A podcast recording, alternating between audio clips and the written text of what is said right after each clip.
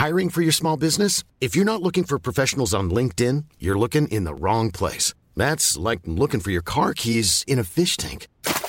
LinkedIn helps you hire professionals you can't find anywhere else, even those who aren't actively searching for a new job but might be open to the perfect role. In a given month, over 70% of LinkedIn users don't even visit other leading job sites. So start looking in the right place. With LinkedIn, you can hire professionals like a professional. Post your free job on linkedin.com/people slash people today.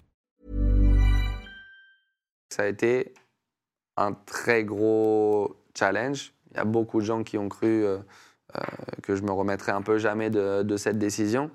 Et le jour où, ça, le jour où elle a été prise, moi, je m'en rappellerai toute ma vie hein, parce que ça a été euh, forcément très dur et, une grosse déception. Mais j'étais tout, de suite tourné sur, sur le- on va dire la, une nouvelle page Salut, c'est Hugo de Hugo Décrypte. J'espère que vous allez bien et bienvenue sur le podcast de l'interview de Mashup. Alors, chaque semaine, je reçois une personnalité, quel que soit le domaine. Ça peut être un artiste, un journaliste, un sportif ou encore un youtubeur avec qui je me pose dans le salon, confortablement installé dans les fauteuils pour revenir sur son parcours et sur les points de bascule de sa vie. Ça donne des échanges très souvent riches en enseignements. Bienvenue, du coup, si vous êtes nouveau, pensez à vous abonner à ce podcast pour ne pas louper les suivants. Je terminerai avec deux petites infos supplémentaires. Cette interview se fait dans le cadre de mon émission euh, Mashup, diffusée sur la chaîne Twitch Hugo Décrypte chaque mercredi à 20h. Donc pour vivre cet échange en direct, rendez-vous directement sur Twitch chaque mercredi. Et par ailleurs, pour découvrir le reste de l'émission Mashup en podcast et notamment euh, les actualités, eh bien vous pouvez taper Mashup les actus directement sur votre application euh, de podcast. Je vous souhaite une très bonne écoute. Pierre Gasly, salut. Salut. C'est un vrai plaisir de te recevoir ici. Moi aussi, ouais. merci de, de m'inviter. C'est chambé, on va pouvoir euh, discuter pendant là une bonne demi-heure, euh, revenir sur euh, les points de bascule, donc les moments qui ont fait bah, qu'aujourd'hui tu es là où tu es, un grand pilote de Formule 1. Euh, pour ceux qui ne te connaissent pas, c'est peut-être le cas de, de certains qui suivent peut-être pas forcément la, la F1. tu es un pilote français, tu as tout juste 26 ans. Exactement, ouais, quelques Bah, jours. Voilà, depuis quelques jours. Membre de l'écurie AlphaTauri. Et voilà, c'est un, un- j'allais dire un espoir, mais c'est plus qu'un espoir aujourd'hui de la F1 parce que tu as déjà remporté euh, un Grand Prix, tu as déjà eu euh, plusieurs, plusieurs podiums. Donc, euh, c'est un vrai plaisir de te recevoir, une vraie chance de t'avoir ici pendant une, une bonne demi-heure pour revenir sur les points de bascule de ta, de ta carrière. Et donc, on va passer en revue plein de choses. Évidemment, on va parler de F1 tout à l'heure, on va parler de, euh, de tout ça, mais je te propose, si ça te va, de commencer avec le tout début pour toi avec la Ouais. F1. Et avec le, bah avant ça, à la F1, il y a le, le kart. Le C'est ça. Euh, toi, premier point de bascule, euh, je voudrais commencer en parlant d'un cadeau, un cadeau de Noël que tu as, que as eu. Euh, à tes 8 ans, on t'offre un mini-kart d'occasion. Euh, et on peut le dire, tu tombes euh, amoureux, je sais pas si c'est le mot, euh, si on peut tomber Oui. amoureux d'un objet, mais mais il y a vraiment quelque chose qui se forme avec, euh, avec ça. Tu te souviens du- de tes débuts Ouais. comme ça dans le kart, de, de tes premières courses, de tout ça? Euh, complètement, complètement. C'est, euh, ça a été, euh, c'est un moment que j'arrive encore à, j'arrive à, à ressentir la première fois que je suis monté dans un car. Donc à l'âge de 6 ans, je viens d'une famille qui était déjà dans le, dans le sport automobile. J'ai quatre grands frères, euh, trois qui ont fait de, de la course euh, euh, automobile, donc on fait des courses de cartes. Donc depuis l'âge de 2 ans. je respirais les pots d'échappement, les, les pneus, j'étais sur les circuits pour les soutenir, donc j'ai toujours eu cette envie de- d'essayer. J'ai commencé par le hockey sur glace quand j'avais 3 ans, j'ai fait du foot à l'âge de 5 ans. Ok, sur glace à 3 ans? Ouais, ouais c'était déjà- un peu compliqué sur les patins, mais, mais, euh, j'ai toujours été vachement dans le sport. Et après, Ouais. j'ai- essayé un kart pour la première fois à l'âge de 6 ans. Et ça a été euh, le déclic pour moi dans, dans ma vie. J'étais déjà un grand fan de Formule 1, mais j'ai eu tout de suite cette, euh, cette envie de, de faire ce sport. J'ai dû pousser mes parents pendant 2-3 ans euh, pour vraiment leur montrer que j'avais envie de faire ça. C'est quand même un sport qui est, qui est très particulier. Et, euh, et du coup, ils m'ont offert mon premier kart euh, à l'âge de, de 8 ans. Donc j'avais le plus gros cadeau de Noël, je me rappelle. C'était la première fois. Je m'étais dit, oula, Ouais, pour emballer un truc comme ça, je suis ah, pas là, sûr ça prend un petit peu de place euh, au, au pied du sapin. Mais c'était vraiment. Ouais, c'est là que tout a commencé.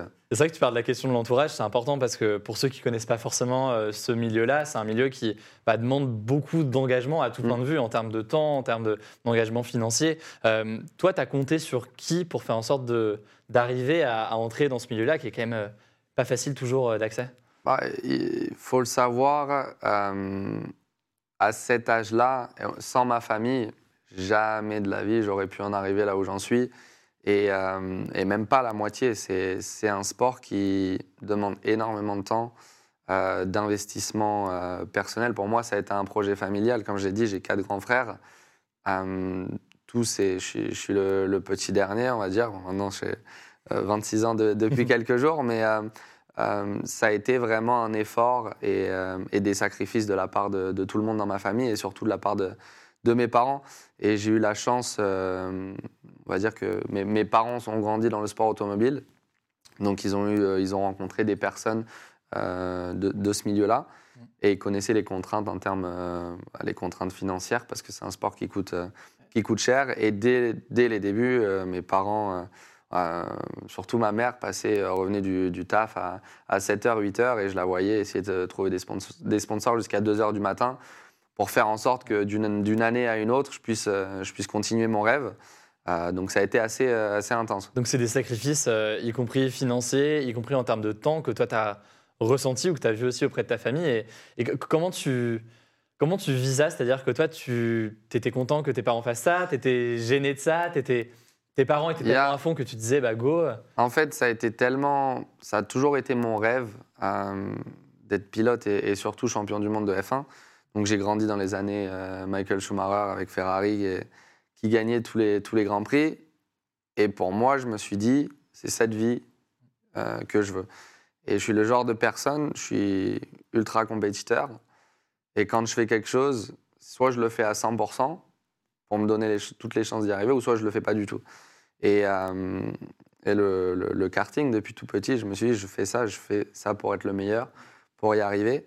Et le fait de voir mes parents se donner autant pour moi, ça a aussi été une... euh, de temps en temps, ça a été un petit peu gênant parce que je voyais tous les sacrifices et en soi les risques aussi euh, parce que ça n'a pas toujours été, été simple. C'est une pression aussi pour toi de te dire, il faut que j'assure C'est une derrière. pression. C'est une pression, mais hum, d'un autre côté, une fierté de me dire et une chance de voir que hum, mes parents ont, ont vraiment tout donné pour moi.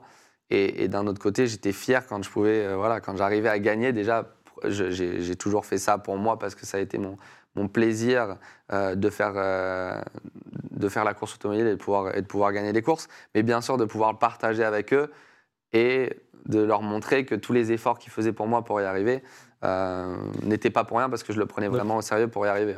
Donc on aurait pu avoir un Pierre Gasly en NHL euh, en hockey sur glace aux États-Unis, Pierre Gasly en Il Formule y avait 1. plus de chance en foot parce que le, le hockey, euh, ça s'est arrêté assez, assez tôt. Après, Ouais. j'ai fait du, du foot pendant 5-6 ans.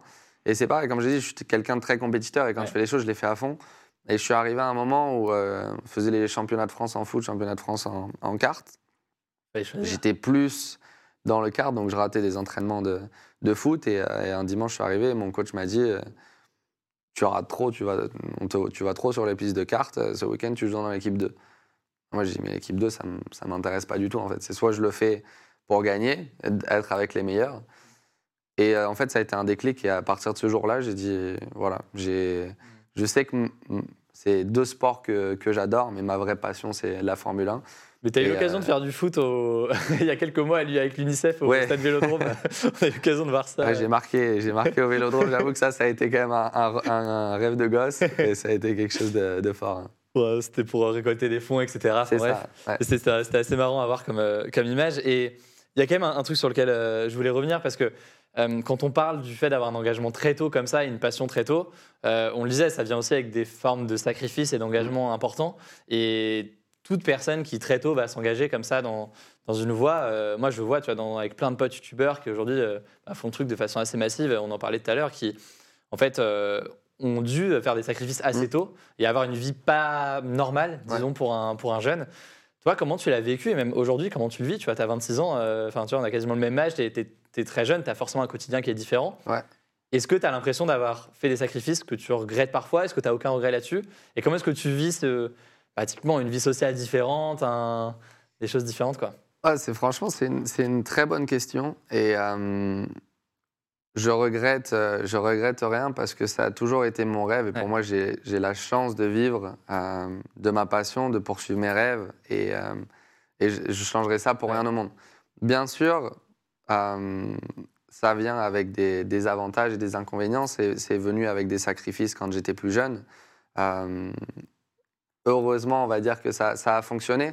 Mais c'est vrai que j'ai pas eu, j'ai pas du tout eu une, euh, on va dire, euh, une enfance euh, similaire à celle de, mes amis. Je suis parti de chez moi à l'âge de 13 ans pour partir dans un sport-études au Mans.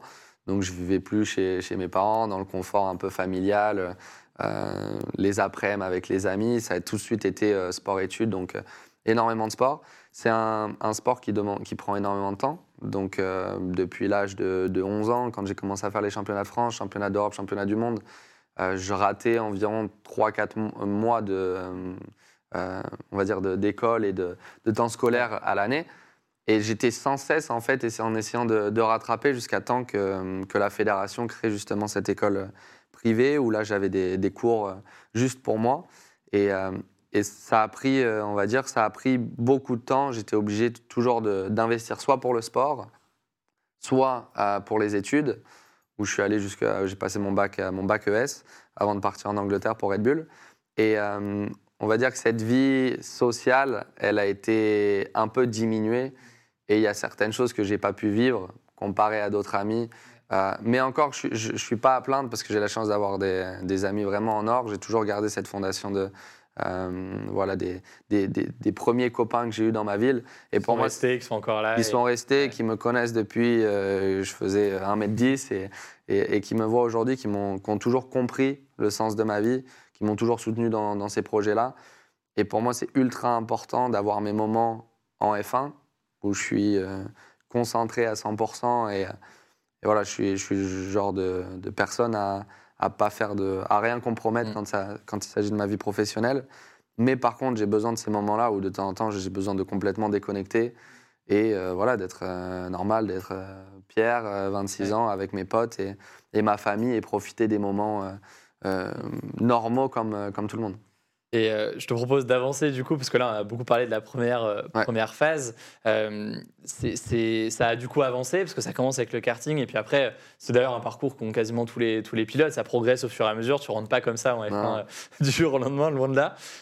Tu passes, il y a eu le passage en Formule 4, Formule Renault. Il y a eu ensuite du coup le GP2 qui a été la Formule 2, ouais. Et puis du coup, tu as fini par passer en F1. Ça s'est pas fait d'ailleurs d'un coup. Ouais. Euh, ça s'est fait un peu en deux temps. euh, euh, ça s'est fait un peu en, en deux temps parce que tu, euh, tu remportes ce championnat de Ouais. Formule 2, mais tu n'accèdes pas directement à la F1.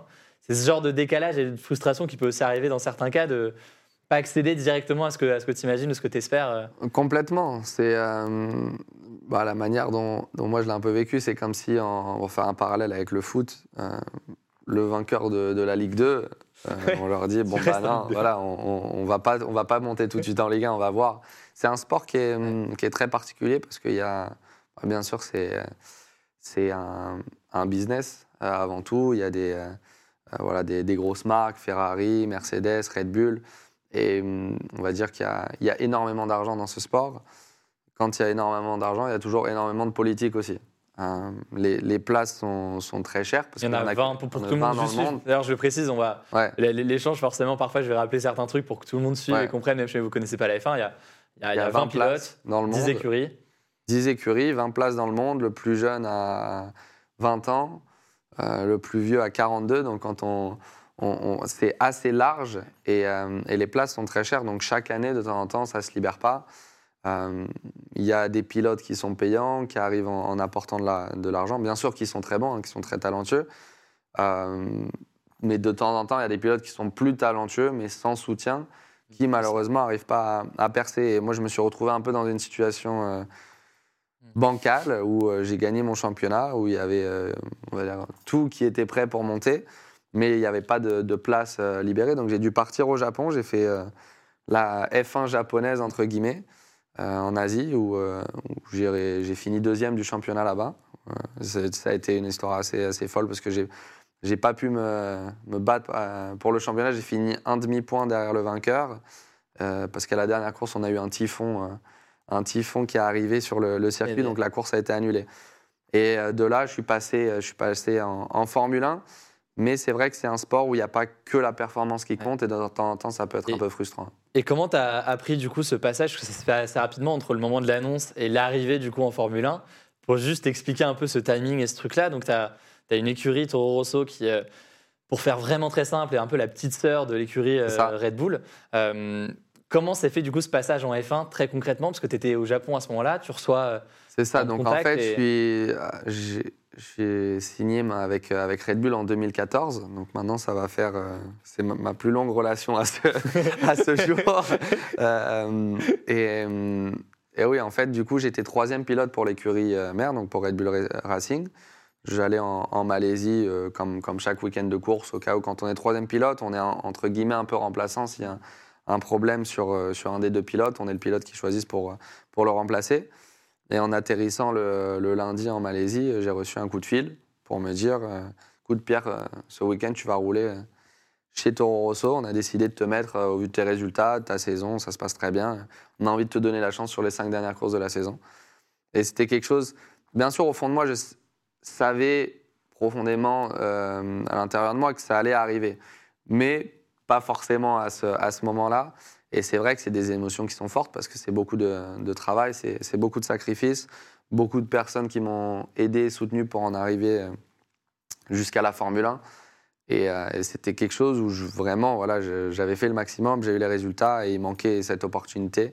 Et elle est arrivée euh, fin 2017. Et ça arrive, donc là c'est l'arrivée en, Formule 1 à ce moment-là en 2017.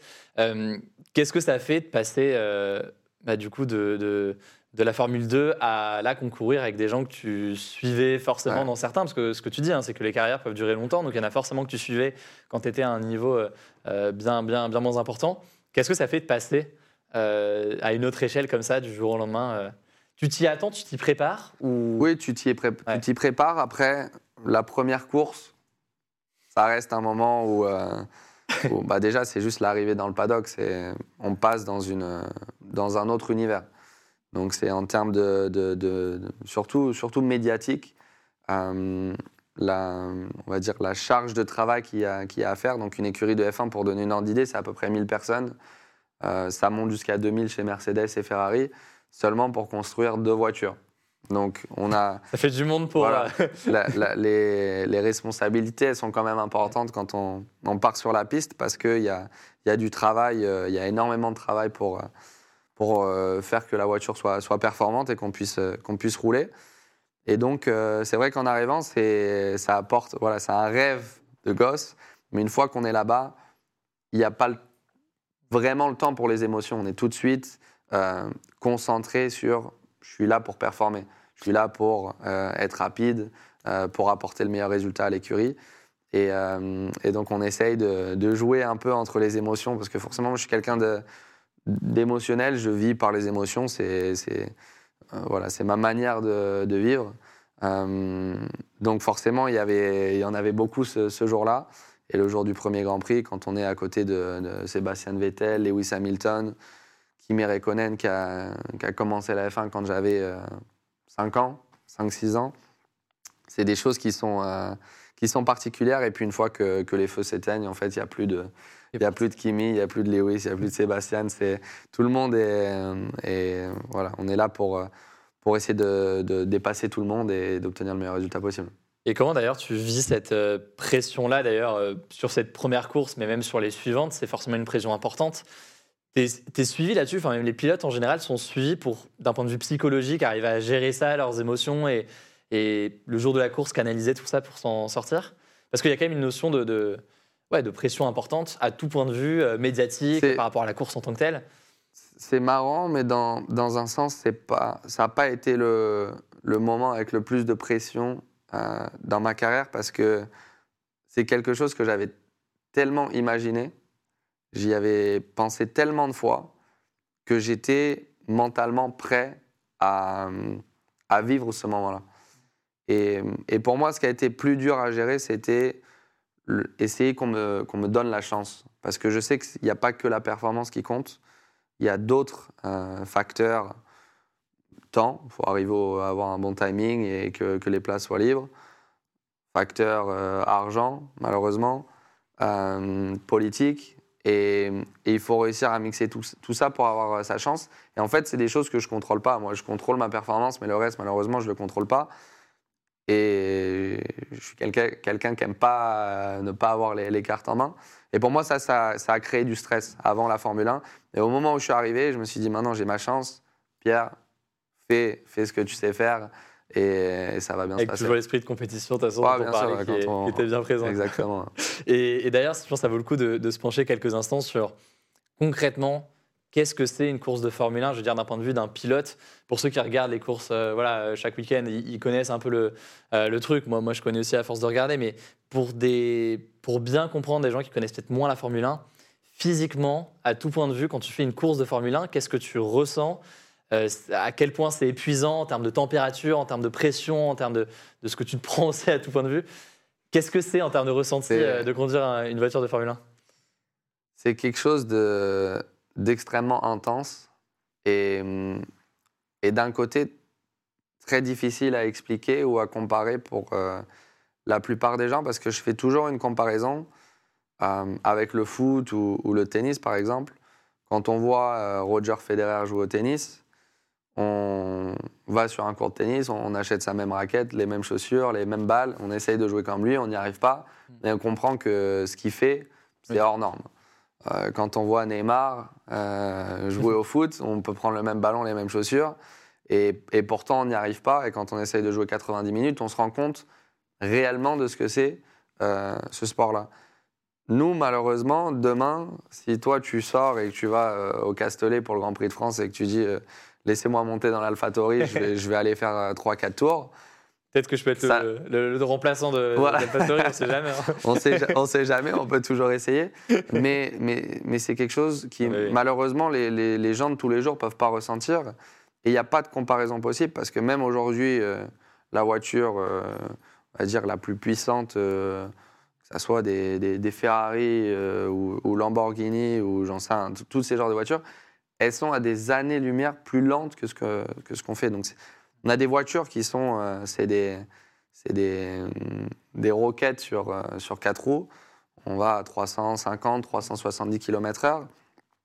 Et la sensation dans les virages aux vitesses auxquelles on va, on a énormément de, des forces euh, extérieures qui, qui s'appliquent sur notre corps. Bah, voilà, tout ce qui est sur la, globalité de notre corps, surtout sur le, le cou, et ce qui s'appelle des G. On a 5, entre ouais, 5 et 5 euh, G et demi euh, au freinage, dans les virages. Donc c'est énormément de, de force à gérer. Tout ça avec une combinaison, un casque, donc qui fait à peu près 50-55 degrés dans la voiture. Euh, et on fait la plupart du tour en apnée parce qu'avec ces forces-là, on ne peut pas respirer. Donc on a un rythme cardiaque qui est aux alentours de 165, 170 pendant une heure et demie, deux heures, euh, à ces températures-là. Et ça fait qu'on perd en fonction des grands prix entre 2, et 3, 2 à 3 kilos. Euh, et, et tout ça en roulant à 350. Donc la concentration, Ouais. on ne peut pas la Il n'y a perdre. pas de euh, relâchement de vas-y, je fais une petite pause. euh, non, il n'y a pas. C'est chaque millième de seconde et compte. Et même d'ailleurs, on pourrait penser, même au, au pit stop, c'est un... mais non, même au pit stop, t'as pas de repos en fait, Non, parce que Ça va tellement vite. ouais, c'est ça, t'as 2-3 Donc, quand, secondes. on, quand on fait le changement de roue, c'est c'est deux secondes. Ouais. Euh, c'est en fait, y a, y a- c'est quelque chose que j'apprécie. C'est le seul moment vraiment dans ma vie où j'ai aucune distraction extérieure. J'ai pas un moment où euh, j'ai le temps ou la présence d'esprit de penser à qu'est-ce que- ouais, ce qu'on disait. série Est-ce que j'ai fermé, que fermé ma maison Mon pote, est-ce que je lui ai répondu Ou, ou qu'est-ce que je vais faire à, à manger euh, le week-end prochain Ouais. C'est on est dans un esprit tellement de, de concentration extrême que euh, on est vraiment concentré sur, sur soi-même et, euh, et c'est un, c'est un état d'esprit qui est, euh, qui est juste, euh, qui est juste euh, incroyable niveau, niveau mental. C'est vrai que je trouve ça bien aussi d'en parler parce que moi, moi, je sais que quand j'étais petit, euh, je voyais, tu as des proches, je regardais la F1 et, et franchement, à, à la télé, je trouve que ça trouve, enfin, ça paraît pas aussi impressionnant que Non. ça ne l'est réellement. Tu vois. Il y a un truc, tu vois une voiture passer, t'as pas de notion de la vitesse par rapport aux, aux distances, Ah, aux, accélérations. Enfin, tu dois avoir le même truc. Tu- je trouve qu'il y a une- un décalage entre ce que tu vois et ce que vous ressentez en tant que Ah, complètement. pilote, quoi. Complètement. Et c'est. Bon, après, c'est des choses à travailler en termes de, de, de, de caméra, en termes de. C'est cool les nouveautés Dans- qu'ils ont là de caméra à l'intérieur maintenant de certains casques. Ah, tout, maintenant, ça les gens peuvent se rendre compte. Il y a Ouais. certaines caméras qui, où on se rend vraiment compte de la vitesse. Et j'espère, honnêtement, je- j'espère qu'un jour on arrivera à, à, voilà, faire des voitures qui nous permettent de, de faire ressentir aux gens ce qu'on ressent. Parce que des- même ou si des je mets des de mots. télé qui te Ouais. pour sentir des, des dans la gueule. Non, mais même en, en expliquant, même en expliquant, en, Ouais. essayant de, en essayant de mettre des mots sur, euh, sur euh, tout ce qu'on ressent et même physiquement. C'est c'est un sport qui est beaucoup plus euh, intense euh, que, que ce que les gens peuvent penser. Et puis après, il ne faut pas oublier que c'est c'est aussi 23 courses, c'est 23 courses dans le monde entier, c'est 100 vols à l'année, on, on change de continent plus ou moins euh, toutes les, les deux semaines, on prend un avion tous les trois jours. C'est un style de vie qui est, euh, qui est particulier. Moi, c'est c'est ce que. Voilà, j'ai toujours rêvé de, de ça et c'est. Pour moi, j'appelle, même si c'est mon travail, je dirais même pas, j'appellerais même pas ça un, un- Ouais. un travail parce que c'est tellement de, de plaisir et je vis pour la compétition. Mais euh, c'est vrai que c'est c'est un sport extrême. Qui est particulier. Euh, si on, avance un peu, un autre point de bascule important, euh, ça a été en l'occurrence une, une épreuve qui a été à surmonter, enfin une première épreuve, euh, en l'occurrence sportive, celle-ci, ça a été, pour comprendre un peu ta, ta carrière, tu as été chez Toro Rosso, Ouais. Puis tu es passé chez Red Bull, donc, euh, qui est, euh, pareil pour ceux qui ne connaissent pas, le, la grande écurie aujourd'hui avec Mercedes. Euh, donc là, tu étais aux côtés de Max Verstappen, qui Mm. cette année, il y a quelques mois, a été euh, sacré champion du monde. Et après une première partie de saison qui est jugée décevante par Ouais. l'écurie, tu retournes chez Toro Rosso, tu es remplacé par Alex Albon sur, du côté de, de Red Bull. C'est forcément une décision qui est très dure pour toi et, et on avait beaucoup parlé à l'époque. Comment est-ce qu'on rebondit après un échec comme euh, celui-ci et qu'est-ce qui te fait tenir à ce moment-là euh, et rebondir? Ce qui me fait tenir, c'est euh, ma, rage de, de gagner. J'ai toujours été très compétiteur. Je suis quelqu'un qui a les idées très claires en termes d'objectifs et ce que je veux atteindre. Et ça a été aussi le fait d'avoir ressenti qu'on ne m'ait pas forcément donné euh, toutes les armes pour montrer euh, de quoi j'étais capable. Ce qui est d'autant plus frustrant du coup. euh, Ce qui a été très frustrant parce que ça a été bien sûr une opportunité dont j'ai toujours rêvé. hein. 23 ans chez Red Bull, c'était, tout était parfait, mais malheureusement le timing et la position dans laquelle je suis arrivé là-bas m'a pas forcément permis de montrer euh, ce dont j'étais capable. Et c'est vrai que pour moi, ça a été, ça a été difficile. Je suis compétiteur, hein. je, suis, euh, je suis là pour gagner. Euh, je me réveille tous les matins en essayant de, m'améliorer, en essayant de faire le maximum pour ma carrière et pour, pour obtenir les meilleurs résultats possibles. Et je me suis retrouvé dans une situation qui a été, qui a été compliquée. Donc sans aller, de, voilà, sans aller trop dans le détail. Et puis maintenant, ça commence à, à remonter, 2019. Donc, donc il s'est passé beaucoup de choses depuis. Mais c'est vrai que ça a été un très gros challenge. Il y a beaucoup de gens qui ont cru euh, euh, que je me remettrais un peu jamais de, cette décision. Et le jour où, ça, le jour où elle a été prise, moi, je m'en rappellerai toute ma vie hein, parce que ça a été euh, forcément très dur et, une grosse déception. Mais j'étais tout, de- suite tourné sur, sur le, on va dire la, une nouvelle page. Je savais qu'avec Toro Rosso, j'aurais les moyens de prouver ce dont je, bah, je suis capable. Et, Parce qu'il euh, faut aussi expliquer pour ceux qui, qui connaissent euh, toujours pas forcément que Toro Rosso, c'est donc la petite sœur en quelque sorte de, Red Bull. Euh, et ce que ça veut dire, c'est qu'aussi la voiture est de fait en général moins performante que, euh, que celle de. de- ouais, pour faire Ah, voilà. simple, c'est vrai que c'est- bien de le dire parce qu'il y a beaucoup de gens qui regardent la c'est pas F1 juste sans- un changement d'équipe en mode change de club, mais c'est la même Non. voiture. euh, voilà. Oui, c'est vrai que c'est important de le dire parce qu'il y, a- il y a beaucoup de gens qui se, se rendent pas compte. Malheureusement, dans notre sport, la voiture fait la majorité du résultat. Non, c'est la majorité?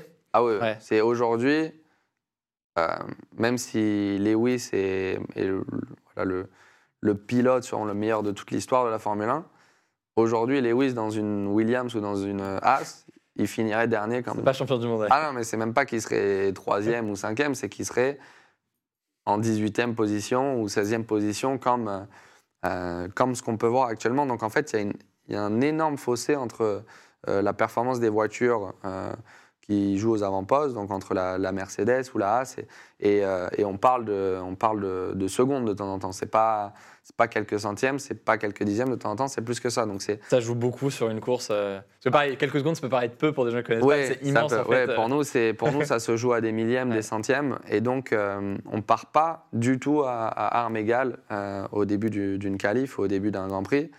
Et euh, c'est comme si on commençait Roland Garros en donnant 2-7 à l'adversaire avant même que le match ait commencé. C'est sûr que de temps en temps, c'est un petit peu frustrant, mais c'est pour ça que le but dans ce sport, c'est d'obtenir des résultats qui sont, on va dire, euh, meilleur presque que, que la voiture peut- pourrait obtenir pour se démarquer et euh, avoir l'opportunité d'être euh, justement euh, d'avoir une voiture qui a la performance de gagner. euh. Et c'est là au passage aussi où dans ton cas typiquement, euh, donc chez, t'es chez AlphaTauri, mais en fait Ouais. c'est Toro Rosso qui a changé, euh, qui a changé de nom. Euh, Aujourd'hui, tu as fait là une grosse saison avec plus de 100 points et et t'avais- tu retrouvé à faire des week-ends où tu alors tu as, eu un podium, mais aussi tu peux être sixième, notamment Ouais. pas mal de fois cette année. Sixième, on peut se dire pour ceux qui connaissent pas, c'est c'est Pas bah non, t'es même pas sur le podium, machin. Mais en fait, c'est c'était une grosse performance parce que du fait de ta situation, de la voiture, machin, et des autres écuries, c'est une grosse perf qui montre que euh, C'est sûr, ça, ça a bah, euh, on, va dire on finit euh, sixième au championnat constructeur. Donc sixième, ça voudrait dire qu'on se bagarre aux alentours de la, de la dixième place en termes de, de pure performance. Et on a réussi à faire des, des- des choses bien mieux que ça et, et assez régulièrement sur la saison. Donc pour moi, c'est mon objectif aujourd'hui avec la voiture que j'ai de montrer ce genre de résultat, de montrer que quand on me donne les moyens de, les, on va dire, euh, les bonnes cartes en main, je suis capable de, de Ouais, sortir des, des très gros résultats pour, euh, voilà. Euh, cette année, je reste avec, avec AlphaTauri, mais pour la suite, être dans, dans une voiture qui me permet de, de jouer la victoire tous les week-ends. Très bien. On aura hâte de voir, de voir tout ça. On te le souhaite euh, très très clairement. On suivra, on suivra ça. Euh, on vient de le voir. On en a parlé un petit peu euh, il y a quelques minutes, mais la Formule 1, c'est un sport qui est aussi euh, extrêmement, euh, enfin qui présente des dangers, des risques, Mm. parce que euh, on l'a dit, c'est des euh, vitesses importantes, c'est des prises de risques parfois, euh, et c'est une concentration aussi maximale qu'il faut avoir à, à tout point de vue. Et, et parfois, il peut y avoir des, des accidents qui peuvent être euh, fatals. Et ça me semble essentiel d'en parler, euh, d'en parler là, parce que c'est quelque chose, toi, qui t'a euh, marqué. C'est un point de Mm. bascule aussi important. C'est euh, l'accident de ton ami Antoine Hubert, euh, Mm. qui était du coup lui-même pilote, euh, pilote en Formule 2. Et euh, le 31 août 2019, euh, sur le circuit de Spa, il est victime d'un accident, euh, d'un grave accident qui va faire qu'il va euh, décéder euh, de, de- de ses blessures. Il a 22 ans à ce moment-là. Toi, c'est un ami depuis longtemps. Vous avez grandi ensemble, on va dire, sur, la, Mm. sur ces circuits. Euh, ça a été forcément un moment très dur. Tu en as beaucoup parlé. J'ai eu l'occasion de lire notamment un, Mm. un long article que tu avais, que avais fait pour en parler, que j'avais trouvé très très émouvant et, et que j'invite d'ailleurs tout le monde à, à- à lire. Euh, je serais curieux de savoir, parce que même pour tout le monde en soi, euh, faire un deuil comme ça, c'est jamais facile, je pense. Euh, toi, comment ça s'est passé? Euh, Comment est-ce que tu as réussi à, entre guillemets, à, faire ce deuil? Parce que c'est forcément quelque chose qui n'est pas évident, y compris en, en pleine saison. Comment est-ce que tu as, fait? Ça a été, euh, on va dire que je suis passé à travers un. Ça a été un, un cauchemar. Ça a été. euh, Il y a eu la. Tout est arrivé en même temps, en fait. Il y a eu la décision de, de Red Bull d'arrêter sportive euh, d'un point de vue euh, professionnel. Ça a été, euh, ça a été, ça a été très, très dur. Je suis arrivé chez Toro Rosso et pour la première course à Spa, c'est toutes les caméras, tout sur moi, bien sûr, et, voilà, beaucoup de, beaucoup de jugements, etc. Et dès cette première course, on se retrouve le, samedi, j'ai encore les images en tête, où, il y a cet accident au deuxième tour, euh, donc à Spa-Francorchamps, le, le Grand Prix en Belgique, dans un des, virages les plus mythiques, mais un des, plus rapides. Et sur le moment, je vois l'accident et euh, je vois pas qui exactement qui, est impliqué. Mais je me rappelle, euh, je dis à, ma, ma presse officer qui était à côté de moi, je dis là, il s'est passé un truc grave. Je sais pas ce, qui s'est passé, mais c'est très très grave. Et euh, j'essaye d'avoir les informations le plus rapidement possible. Je me dit que c'est Antoine qui est impliqué. Antoine que je connais depuis que j'ai euh, 8 ans. Euh, Antoine, c'est la personne quand je suis parti de chez moi à 13 ans. euh, pour ce sport-études qui venait d'être créé, on était trois pilotes à l'époque à avoir pris cette décision. Euh, C'était euh, euh, Antoine qui faisait partie de ces trois-là. On a dormi euh, dans la même chambre, le même dortoir euh, de 13 à, à 18 ans. On s'entraînait tous les jours ensemble. On ça a été une source de motivation l'un et l'autre pour se pousser vers le haut. Euh, et on n'en serait jamais arrivé là sans, sans- L'un sans l'autre. l'un sans l'autre. Et, euh, et je suis sorti du, du meeting d'après d'après Calif, je suis descendu et là j'ai vu j'ai vu mes parents effondrés, euh, ma, ma copine effondrée, euh, tout le monde dans le paddock effondré et j'ai compris tout de suite ce qui s'était passé et, et j'arrivais pas à le croire et et même même aujourd'hui, euh, j'ai du mal encore à, y croire. Et, euh, et c'est malheureusement le, la, on va dire, la réalité de notre sport. De temps en temps, on l'oublie et c'est quelque chose auquel, euh, honnêtement, je, je, pense jamais. Mais pour le sport automobile français, on a perdu deux énormes champions, Jules Bianchi, qu'on a perdu au Grand Prix du, du Japon en F1, et Antoine quelques années plus tard. Et ça a été, euh, ça a été vraiment euh, horrible et un choc de, de voir que oui, c'est des choses qui arrivent encore, même si la sécurité augmente dans notre sport. euh, c'est des choses quand on roule à ces vitesses-là, à, à 350 km/h, en fait, on se rend pas compte qu'on peut. La vitesse peut nous tuer à, à 80, 100, 120, 150. C'est- C'est c'est malheureusement un risque. Et quand on fait ce sport-là, on l'accepte. Quand on monte dans la voiture, on sait que potentiellement, c'est peut-être. Voilà, c'est- on, on, Ouais. on le, on, le, on le choisit pas. Mais ça m'a fait prendre du recul sur ma vie. Euh, en général, ça a été extrêmement dur parce que ça a été euh, un ami très très proche. Et, euh, et malheureusement, j'en ai perdu, j'en ai perdu quelques-uns sur, sur ces dernières années. Et, hum, et ça m'a fait prendre du recul juste sur la vie en général, l'importance que c'est de, de profiter de tous les moments, euh, de profiter des personnes qui sont chères, de dire à ces personnes-là aussi qu'elles sont importantes quand on a l'occasion de, leur dire. Parce que forcément, on a beaucoup de regrets une fois que ce genre de, choses se passe.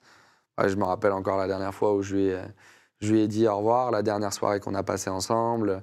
Euh, et, je pense qu'on on se rend pas forcément compte de la chance qu'on a de temps en temps de vivre et, de la réalité des choses que, malheureusement, tout peut s'arrêter euh, extrêmement rapidement. Et il faut en être conscient.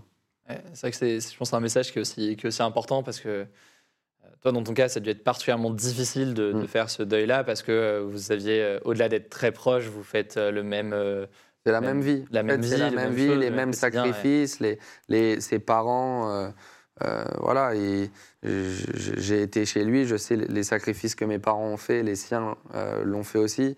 C'est un projet familial et, et en soi, la famille repose un petit peu sur nous. On est le, pilier de, nos familles parce qu'ils ont tellement investi sur nous euh, que quand, ça s'écroule, c'est dramatique. Et, euh, et c'est vrai que ça a, été, euh, ça a été une partie, on va dire, dans ma vie, dans ma carrière, qui a été où j'ai vraiment senti, là, je suis dans une situation où, où là, va falloir être très fort et, et mentalement et, et, et rebondir. Et après, ça a été aussi, j'ai réussi à le tourner dans une sorte de force euh, à l'intérieur de moi pour essayer de, de dégager encore plus que ce que j'arrivais et de, de, de me surmonter encore plus dans et, ce que je avec, faisais. euh, et avec des enseignements euh, aussi que tu dis là, de, profiter le plus possible de, de chaque instant, quel que soit d'ailleurs, on n'est pas tous pilotes de Formule 1, Non, mais quelle que soit notre situation, notre vie et tout, et, et dire à ceux qu'on bah, qu'on aime, qu'on les aime. Et, le, et c'est vrai que c'est toujours des choses qui peuvent paraître- parfois paraître un peu euh, basiques ou logiques ou quoi, mais c'est vrai que euh, bah, c'est toujours quelque chose qui est important quand même à dire pour, pour les raisons qu'on a. Je suis, a dit je là. suis, je suis, je suis entièrement d'accord et je pense que c'est trop rarement euh, euh, mentionné. Et, et de temps en temps, on le sent pas, mais en fait, qu'est-ce que ça. Qu'est-ce que ça peut faire de mal de dire à quelqu'un qu'on l'aime ou qu'on l'apprécie ou, ou, ou qu'elle a énormément d'importance pour nous dans nos vies? Je pense que c'est des choses qui qui coûtent pas cher et, euh, et qui font plaisir, plaisir, ouais, qui font ça, plaisir plaisir. à, entendre, que ça soit ou, ou- ou même qui, sont, qui font plaisir à dire, parce que je pense qu'on a tous des, des personnes qui sont euh, plus importantes que d'autres euh, dans nos vies. Et, euh, et typiquement, quand il se passe ce genre de, de situation, euh, je pense que la vision des choses et, et l'approche euh, sur la vie en général, elle, elle évolue et, et elle fait grandir. Malheureusement, c'est triste de passer par ces moments-là. Euh, mais il faut essayer d'en tirer les, les meilleures leçons et, et d'essayer de voilà, continuer euh, Continuer à avancer. la vie. Voilà, exactement. Et si on revient du coup euh, avec un, un dernier point de bascule que je voulais voir, qui en l'occurrence euh, est plus, plus heureux, qui est d'ailleurs euh, dans ce, dans ce décor. Alors pour ceux qui écoutent en, en podcast, peut-être ils, ils verront pas, mais c'est vrai que c'est là depuis le début, avant même, euh, avant même qu'on qu'on qu'on te reçoive et qu'on te contacte. Un euh, C'est une belle dis- euh, une. c'est une belle une, la une de l'équipe du coup du- d'un jour marquant, marquant pour toi. Et c'est vrai que c'est pour ça que je trouvais ça cool de, pouvoir euh, t'inviter, euh, parce que bah, je te suis forcément euh, Mm. ensuite depuis, depuis quelques temps, et tu as eu forcément plein de moments marquants euh, dans, dans ta carrière, qui n'est d'ailleurs qu'au début, hein, c'est loin d'être loin, fini. Euh, et ça a été forcément ce moment que beaucoup euh, connaissent, d'ailleurs même je ne suis pas forcément la, la Formule 1, cette euh, victoire, première victoire en Formule 1. Euh, ça s'est passé euh, le 6 septembre 2020. Tu deviens le 13e pilote français et le plus jeune à s'imposer en Formule 1. Ça faisait 24 ans que ce n'était pas Ouais. arrivé. Et forcément, c'est quelque chose de gros. Ça s'est passé au Grand Prix d'Italie. Est-ce que tu peux juste nous dire en quelques mots, euh, même si tu en as beaucoup parlé forcément, Mm. donc euh, on va pas forcément revenir sur, euh, sur tout, y compris sur les détails de la course, qui c'était Ouais. quand même assez, assez particulière à tout point de vue, euh, euh, parce que ça a commencé avec, bref, un drapeau jaune qui a entraîné plein de choses, Ouais, Enfin, bref, ouais. des décisions aussi stratégiques hein, qui ont fait que une sorte de coup de poker qui a, qui a, qui a bien marché. Ce que je veux savoir, c'est que ça a été pour toi forcément, je pense peut-être le plus gros moment de ta carrière. euh, je pense que c'est c'est assez évident. Euh, quand, quand on parle là dans ces, dans ces, dans ces formats là de- d'échange avec d'autres personnalités dans d'autres domaines, on a genre, euh, enfin tu vois, des personnalités qui sont euh, Rhys Mittenard, euh, Miss, Ouais. Mini- euh, Miss Univers, on a eu euh, des artistes ou autres. Parfois, euh, on nous explique que euh, ces moments au final de, de marquants, chacun les vit différemment. Il y en a qui s'en souvi- se souviennent de tout et c'est un peu en mode au contraire c'est un film qu'ils ont bien. Ouais. Il y en a une sorte de blackout tellement ça a été une émotion très forte. Toi, comment tu as vécu ce, Ah, je ce me moment rappelle de tout. Je me rappelle de de tout. J'ai j'ai toutes les, les images, les émotions en tête, les, les, les sensations. J'arrive à sentir ce que je ressentais sur, euh, sur la course euh, en général. Et il faut savoir que en Malaisie, quand j'ai fait commencer ma première Grand Prix, mon premier Grand Prix en F1, c'est pour donner une, une sorte d'idée de, de la pression et un peu responsabilité aussi euh, euh, que j'avais en tant que Français. Et je suis arrivé en, en 2017, la dernière, euh, la dernière victoire, elle était en 96, donc ça faisait euh, 21 ans. Et la première question qu'on m'a posée à, la conférence de presse, c'est est-ce que vous allez être le prochain vainqueur de Grand Prix français euh, en Formule 1 Et donc il y avait une attente et un besoin parce qu'on a cette culture de la Formule 1, on a, on a eu des légendes, on a eu des champions euh, comme Alain Prost, quatre fois, quatre fois champion du monde de, de Formule 1, et on a eu un espèce de creux où euh, on n'a pas eu la chance d'avoir euh, les, les pilotes dans les bonnes voitures pour, pour forcément gagner. Et donc c'est une sorte de pression, et, et pour moi, d'avoir gagné ce Grand Prix, bien sûr, bon, ça représente voilà, un, un rêve de ouais. un, ouais, un accomplissement et un, et un rêve de gosse et, et tout le travail et les sacrifices et surtout la manière dont, dont ça a été fait avec une voiture qui euh, Oui, pas chez Red Bull, là, voilà, j'étais pas chez Red Bull donc personne s'attendait entre guillemets à, à ce que je gagne avec euh, avec AlphaTauri ce qui a rendu les choses encore encore plus fort mais euh, 24 ans après pour un Français ça a été vraiment une, une fierté de pouvoir euh, entendre la Marseillaise sur euh, sur ce podium et, euh, et de voir autant de, de sourires et de partager autant de d'émotions Ouais. euh, pour un moment aussi fort. Et, et ce sera peut-être d'ailleurs une dernière question. Ça change, toi, ton. À partir du moment où tu as une victoire comme ça, Ouais.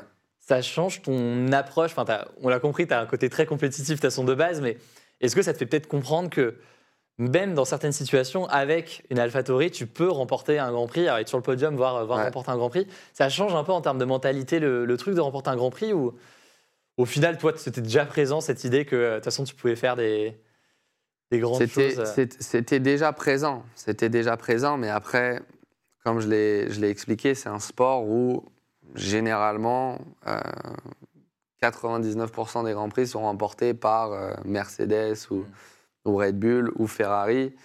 Et euh, les autres écuries, elles n'ont pas forcément leur, euh, leur chance du fait qu'il y a des différences de performance entre les voitures. Donc, on ne sait jamais trop quand est-ce que ça va arriver. Après, j'ai toujours eu cette approche de dire chaque week-end, chaque fois que je monte dans la voiture, de toute façon, je me donnerai à 110%. Ouais. Et si un jour l'opportunité, elle est là, je sais que je la saisirai. Je ne la laisserai pas passer. Et ça a été cette mentalité que j'ai eue pendant la course parce qu'il y a eu énormément de pression euh, avec, euh, avec Carlos Sainz qui était derrière et qui était proche. Et je savais personnellement, c'était mon jour avec cette voiture, avec l'AlphaTauri. Et il y avait zéro chance que je laisse passer euh, ce, voilà, cette Ouais. euh, opportunité de victoire. Et Ça s'est fait. ça a été euh, beaucoup de, beaucoup de pression. euh, mais une fois qu'on goûte à cette, euh, on va dire, à ses émotions, veux- ça, devient addictif. Ça Ouais. devient addictif et, et pour moi, c'est pour ça que c'est- clair. Aujourd'hui, j'en suis à un stade où euh, moi, on a fait une, une excellente saison l'année l'année dernière.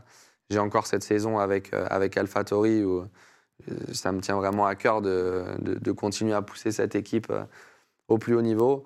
Et puis après, il va falloir euh, euh, clairement regarder les, les opportunités pour être. euh, j'ai envie de gagner en F1, j'ai envie Ouais. d'être champion du monde. Et, Ça implique de repasser à un moment sur une écurie. euh, qui a, qui a la, la voiture pour, euh, pour pouvoir gagner des grands prix chaque week-end. On suivra ça et j'ai très hâte de voir, euh, de voir tout ça. Pierre, c'était trop cool de t'avoir. Ouais. Franchement, Merci, euh, merci à toi. Non, c'est cool, franchement, ça fait plaisir. Et c'est vrai que ça faisait longtemps que je disais que ce serait cool de, de te recevoir et de pouvoir discuter euh, euh, dans ce cadre-là. Et donc, merci d'avoir accepté. Franchement, c'était Pas de souci. du temps euh, en cette période qui est forcément de, de- de préparation Bah là, de la ça- saison et tout. euh. Ça va reprendre, donc euh, mettez, regardez, euh, mettez-vous dans votre canapé devant les écrans Ouais. mi-mars. Ça, ça va reprendre, ça va être une belle saison. En plus, 23 courses, donc Ouais. Euh, il y a le Grand Prix de, de France aussi Ouais. mi-juillet, donc j'espère, euh, j'espère avoir on beaucoup sera de là. Peut-être qu'on fera un reportage, euh, on verra. Carrément, des carrément. ce sera, ce serait très, très sympa. Et puis, non, c'est cool parce que vraiment, ta, ta mentalité aussi, c'est pour ça que je trouve ça charmé, c'est que, enfin, on, on le ressent d'ailleurs, je pense, euh, via euh, ce qu'on voit sur les réseaux sociaux, voilà, Mm. ce que tu peux dire lors d'interviews et tout, mais, mais on le, c'est que tu as une vraie euh, mentalité, des enseignements, je pense, qui peuvent être utiles pour tout le monde. Mm. Et c'est vrai que c'est trop bien que tu, tu puisses euh, discuter de ça et prendre Ouais, le temps. ça donc, fait euh, plaisir. Franchement, euh, merci encore à toi pour, euh, pour ton temps. Puis à bientôt. euh, à bientôt, c'était c'était À la prochaine. Voilà donc pour cet échange, j'espère qu'il vous a intéressé. Pour en savoir plus sur Mashup, toutes les informations sont directement en description. N'hésitez pas d'ailleurs à me suggérer pourquoi pas des noms euh, d'invités. Pensez à vous abonner pour ne pas louper les prochains échanges. Prenez soin de vous et on se dit à très vite.